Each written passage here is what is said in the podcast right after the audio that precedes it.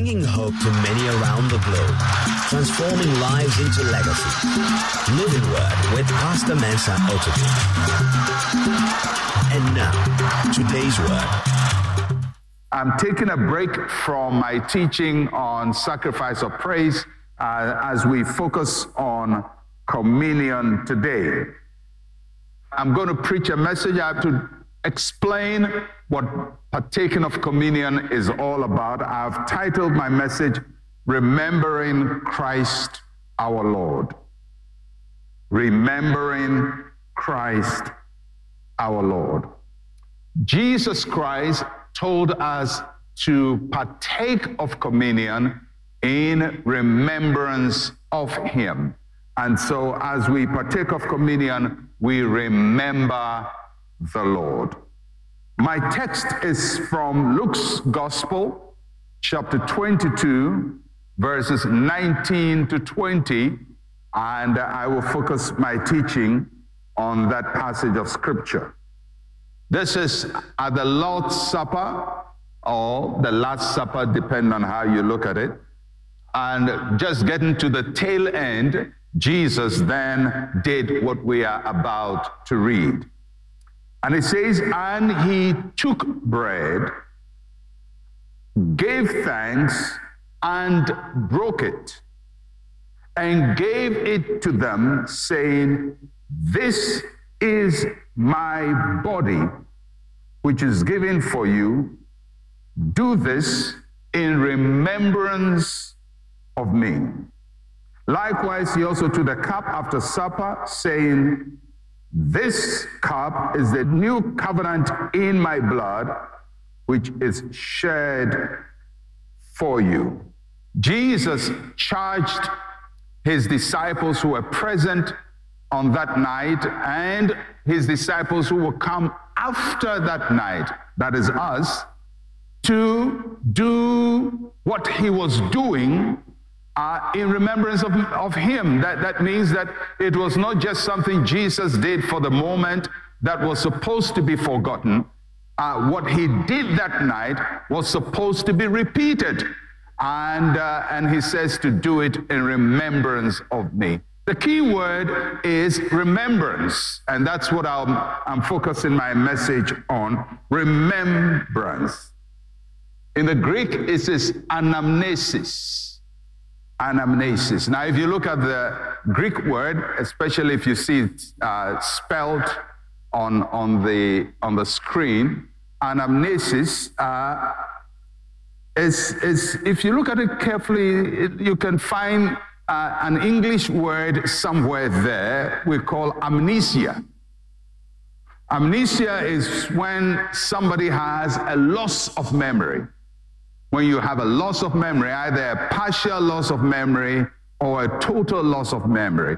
So, remembrance is to keep us from having amnesia, is to ensure that we don't have a loss of memory uh, or whether partial or total when it comes to celebrating this. Because, you know, many times uh, things happen to us and very quickly we forget them. We may have a great time, we may have great moments, and then we forget. There are moments in your life you thought, oh, this is the happiest day of my life. This is, oh, I, I wish I'll never forget. And then you forget. People you said, oh, I, oh, I'm so happy to be around you. I love you so much. And we forget them. I can tell you, most of you who are grown, you've forgotten most of the people you loved. You've forgotten the, the girl you loved in secondary school. You've forgotten the boy you loved in secondary school. You, have forgotten that, per, that girl who used to sit by you at primary school and she was the best girl. And you say, Oh, this is the sweetest, my best friend forever. And you've forgotten her 40 years later. Because amnesia is real, we easily forget.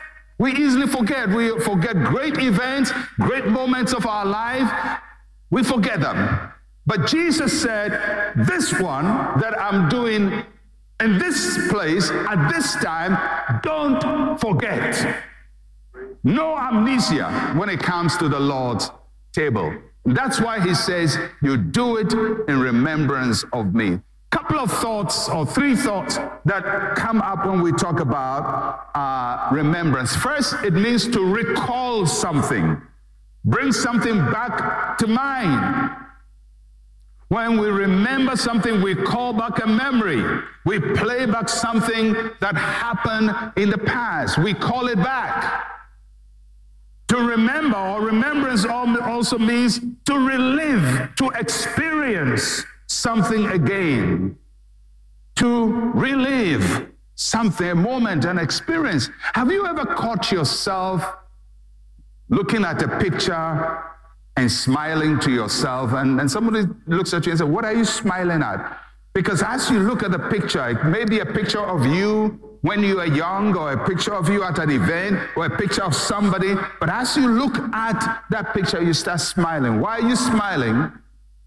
You're smiling because all of a sudden the experience that brought the picture into being is alive to you again. You are reliving the experience. So when Jesus says, Do this in remembrance of me, he's not just saying recall it, but you have to experience it the same way it was the first time. When we remember something, we relive it. And the third uh, word that comes to mind is to reenact. Reenact means do it again. Do it again. So we recall, we relive, we reenact. We reenact. When we celebrate our Independence Day as, as Ghanaians, um, sometimes there is a reenactment of what happened. And normally on television, there is going to be a playback of Kwame Nkrumah's famous uh, words at the old polo grounds. Uh, most of us were not there on Independence Day in Ghana. If I took a, a census, only a few people were born at that time, and only a few people were old enough to even appreciate what was happening. But we all know what happened on Independence Day. We all know why. Because the event has been reenacted, it was recorded. So every time around independence, we are going to see Kwame Nkrumah on the stage and with Krobo Edusei and uh, Gbedemah and Kojo Botsio and uh, Hayford and a couple of other people with his white handkerchief and his fugu. And he say, at long last, the battle is ended. And Ghana, your beloved country, is free forever. Freedom! Freedom! Freedom! May God bless you. And, and I was not there. I was not there. But all of a sudden, I know this thing took place. Why? Because it has been reenacted. It has been acted out again.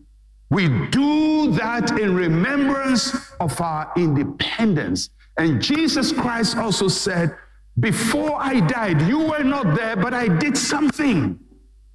And what I did, you must never forget. It must be reenacted. It must be acted out again. It must be experienced again. It must be relived. And we must call back what he did in memory. That's what the communion is all about. It's not just a, a time for just come and eat a little bread and a drink a little wine, but it's to remember a very profound event and live in the reality of what happened that day. So when we partake of communion, that's what we are doing. At the Lord's table, we'll remember what Christ did for us through his suffering and death. Jesus doesn't want us to forget his suffering. He doesn't want us to forget his death. He wants us to relive his suffering and relive and reenact his death as well. So anytime we partake of communion, our response is very important. We must remember prayerfully. That means we remember him by meditating on the meaning of what he did for us. Though the process of receiving communion has a physical form to it, We must not lose sight of the spiritual meaning of it. We have to remember prayerfully. Now, I know, you know, uh, when I was a kid, I was I was born into a church where communion was was a a big deal, uh, and and so normally in church when it was and most Sundays was communion, uh, and and and we'll see people go to the front and and and go and partake of communion. But when they were going, they looked very very pious, very very pious. And sometimes they had their hands clasped in front of them. They were looking upward to heaven, you know. They looked like they'd been transformed. Then they would go and kneel down and receive the communion and come back. And they looked very, very holy. And I remember one man in my neighborhood who was a very bad man. But, you know, he would go to partake of communion. And, uh, and, and when he came, he looked so transfigured. I said, wow, there must be something about what he goes to eat. But now, you know, that on the coming of Pentecostalism and charismatism, uh, we, have thrown away the solemnity of coming to partake of the Lord's table. Uh, we say, well, uh, this is just a religion. But it's not just religion. Jesus said, Do this in remembrance of me. You cannot partake of the communion casually. We have to be prayerful. We have to be mindful. We have to be meditative. We have to be aware of what is taking place. It cost Jesus to do what he did, and we must not take it lightly. We must receive it prayerfully. We must also receive it personally. Remember personally. Jesus died, but you have to look at what it means to you as a person. What does his suffering mean to me? What does his blood mean to me? What does his death mean to me? It has to have a personal meaning. Because at the end of the day, he was not just doing a general thing, he was doing something for us as individuals, for you as a person, for you as a person, for you as a person, for me as a person. So I have to come approach the communion prayerfully, but I have to also do it personally. I have to remember it personally. What does this mean for me? In the communion service, we have two elements the bread and the wine, and each of them tells a different story about the suffering and the death of our Lord Jesus Christ. The bread represents his body, the wine represents his blood. And so when we pick up the bread, this time a thin one, a wafer, it tells us something that his body was given and broken for us. The body of Jesus Christ was given and broken for us. Under the Old Testament, the broken body or the broken bread, you have to understand that there is a, a link between communion and the Old Testament Passover. Actually, it was at the celebration of the Old Testament Passover that Jesus Christ gave a new meaning to the communion.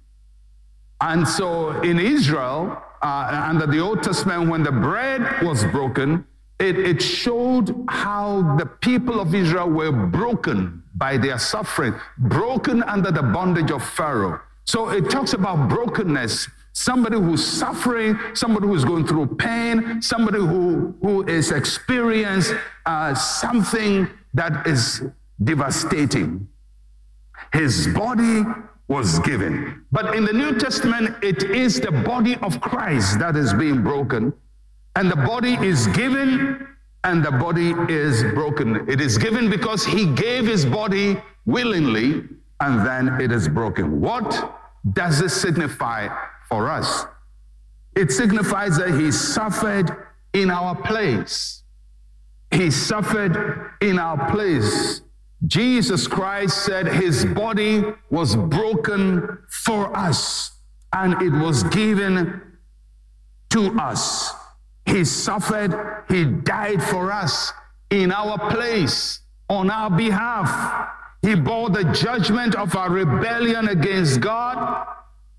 Isaiah 53 said, All we like sheep have gone astray.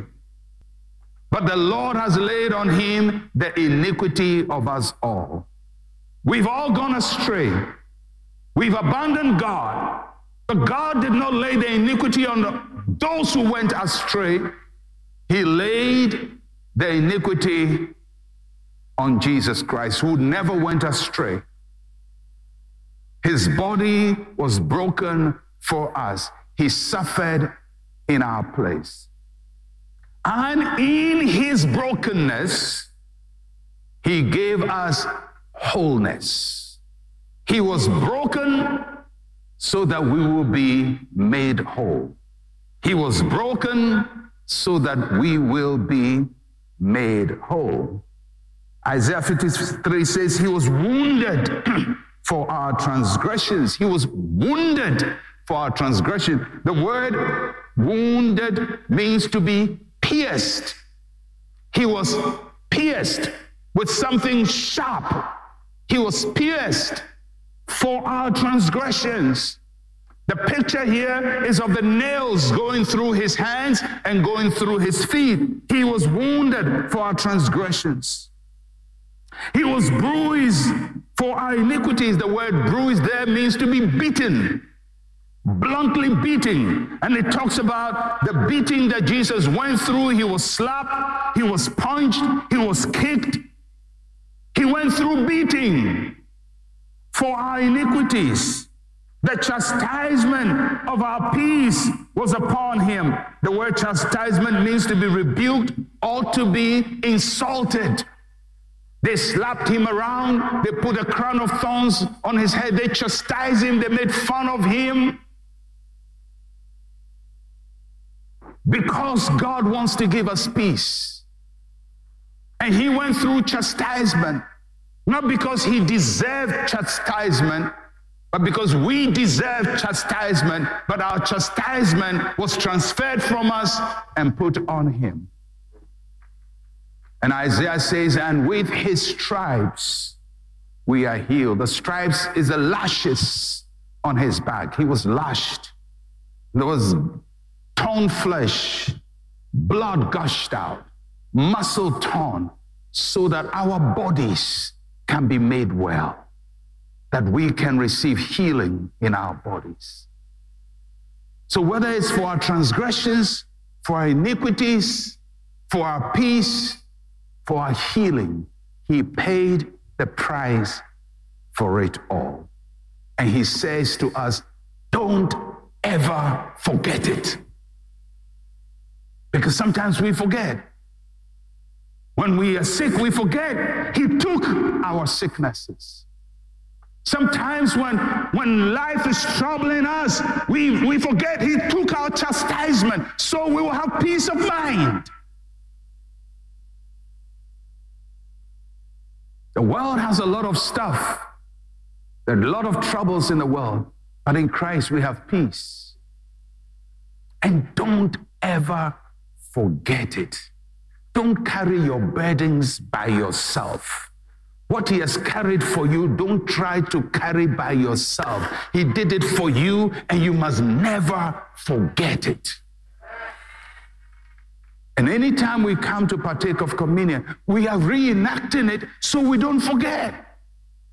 Because, you know, sometimes as Christians, we want to fight our own battles. We want to solve our own problems. We want to do things for ourselves. And it's good for you to have that independent mind and a commitment to be responsible. But what Christ has done for you, you must never forget. So anytime we partake of communion, we are playing back what he did for us. His body was given and broken for us. After he had broken the bread, he took something else. His blood, represented by the wine, his blood was given and shed for us. Under the Old Testament, a lamb was given to the priest and then the priest will receive the lamb that has been given and kill it And its blood will be used as an atonement for the sin of the one who brought the lamb. Jesus was brought by his Father, not for himself, but for us. The sacrifice of Christ was a very bloody one, it was brutal. It's not a bloodless, a bloodless sacrifice. It's not a nice, decent, clean thing. It was brutal. There was a lot of blood all over the place. Everywhere of Jesus was bleeding, from the head to the toes. Blood all over the place. It was messy because sin is messy. Evil is messy. Sickness is messy. That's why he went through the mess. He bore it. And there was a lot of blood shed for us. And what did the blood signify? That he has purchased our redemption. The blood of Jesus was the price paid for our redemption. His sinless blood was shed for a sinful human race. His royal blood was shed for those who have been enslaved by sin. His divine blood was shed to break Satan's hold over the human race. He purchased our redemption. He paid for it. He satisfied the demand for justice. He purchased our redemption, through his blood, he gave us a new covenant with God. He opened a new way by which we can go to God. Now we can come boldly into the presence of God without condemnation, without fear, because Christ Jesus has given us a new covenant a new covenant of power, a new covenant of His grace, a new covenant of His goodness, a new covenant that gives us a new relationship with God. We are no longer under the wrath of God, we are under the grace of God. That is what the communion is all about. And Jesus says, do this always and remember what you're doing. And don't forget it. So this morning we have come because we want to relive the experience. We want to recall what Christ did for us. And we want to reenact it. And although you don't want to be too religious and sanctimonious about it, you have to be prayerful about it. I don't want you to pretend and clasp your hand, look into heavens with an, a cherubic face like that man did. But I still want you to come mindful of what Christ means to you and what his suffering means to you, what his death means, and what he has given to us freely. He, he, he has given us forgiveness of sins.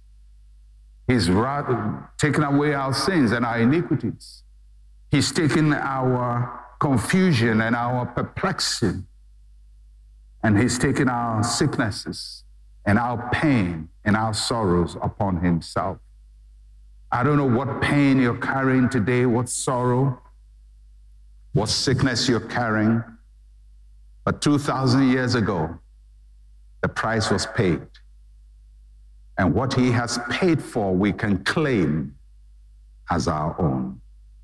It's like somebody telling you, listen, I've paid for a package for you at a shop, maybe uh, Melcom or Orca, or if you like it, Harrods, uh, if you can travel. And he says, he says, I'll pay for it. The package is paid, is waiting at the front desk. When you go, just tell them that I sent you. I've paid for the package. Just go and receive it. Now you can go to the shop and walk around the shop and say, Where is my gift? Where is my gift? Where is my gift? And, and, and ask and ask around the shop and actually go into the shop and throw tantrums and say, Hey, hey where is my gift? Where? And, and, and, and never claim your gift and go out. That's what a lot, a lot of Christians do. They, they pray, they, they pray oh, in the name of Jesus, and they pray la la la in, in tongues and they're screaming and screaming, but they never go to claim the gift. So they leave, they've shouted a lot, but nothing is received. But Somebody can go just to the counter and say, Listen, this is my name, and I was told by so and so. And this is the code he gave to me. He says, When I come here and I say this, you have a package for me. They say, Oh, yeah, we've been waiting for you. They give you the package, no screaming. You just take it by faith. You just take it by faith. So today, as we partake of communion, there are two things we want to claim today. The first is salvation.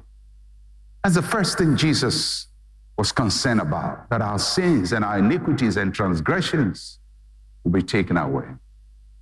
And if you are here this morning and you don't know Jesus Christ as your Lord and Savior, Maybe you come to church, maybe you attend every service. Probably your parents are Christians. Whatever it is, you are happy to be in church. But being in church and being in a compound doesn't mean much. You have to go to Christ Jesus and take the gift of salvation that He has given to you. And all you do is to come to Him and say, Father, I'm ready to receive the free gift of salvation that you offered me in Christ Jesus. And Jesus says, if you ask that way, you receive it. So this morning, before we partake of communion, if you're here this morning and you don't have the gift of salvation, somebody says, How do I know whether I have it or not? Well, if you don't know whether you have it or not, then you need it. Because if you have it, then you should know you have it. Some people call it being born again. Others call it being saved. Some, some people call it giving your life to Christ uh, or inviting Jesus Christ into your heart or Jesus being the Lord of your life. Whatever terminology you use, the most important thing is that you receive the free gift of salvation that Christ has purchased for you, that He comes into your heart. If you're here this morning and you are not sure of your salvation, you're not sure of where you spend eternity, when you leave this earth, then we're going to pray very shortly for you to receive this gift that has been waiting for you for 2,000 years. And you can receive it freely. Every head bowed. As we prayerfully consider this, if you are here, you say, Pastor, I want to receive the gift of salvation. I want Christ to come into my heart. I want to be sure, without any shadow of doubt, that Jesus is in my heart. If that's your prayer, Wherever you are, just lift up your right hand. Wherever you are in this auditorium. You want to receive Jesus Christ as your Lord and Savior? Let your hand be up. Let your hand be up. Don't feel shy. Don't feel embarrassed. Just let your hand be up.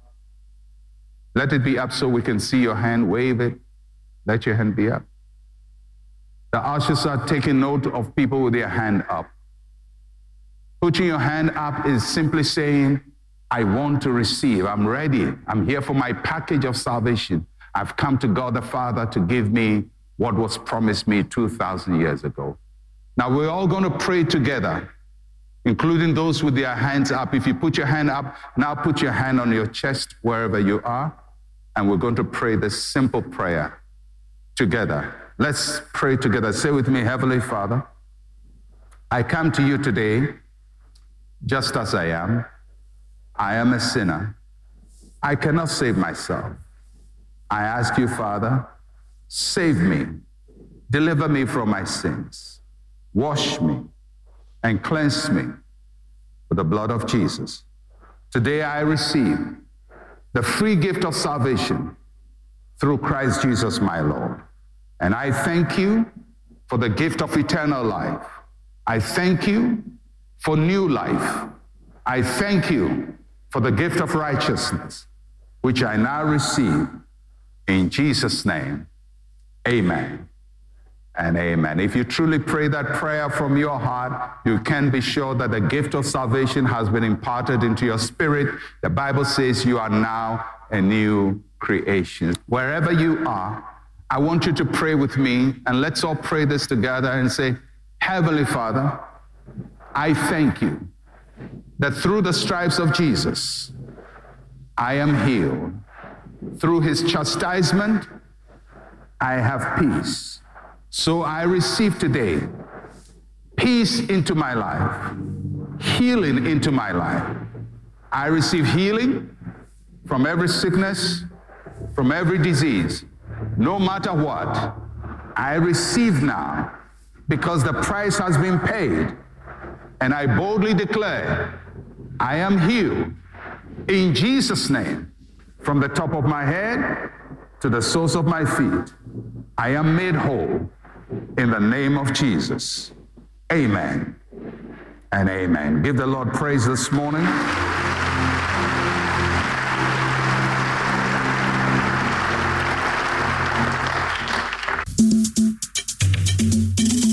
Thank you for listening to Living Word. To interact with Pastor Mensa Otabil, like his page on Facebook.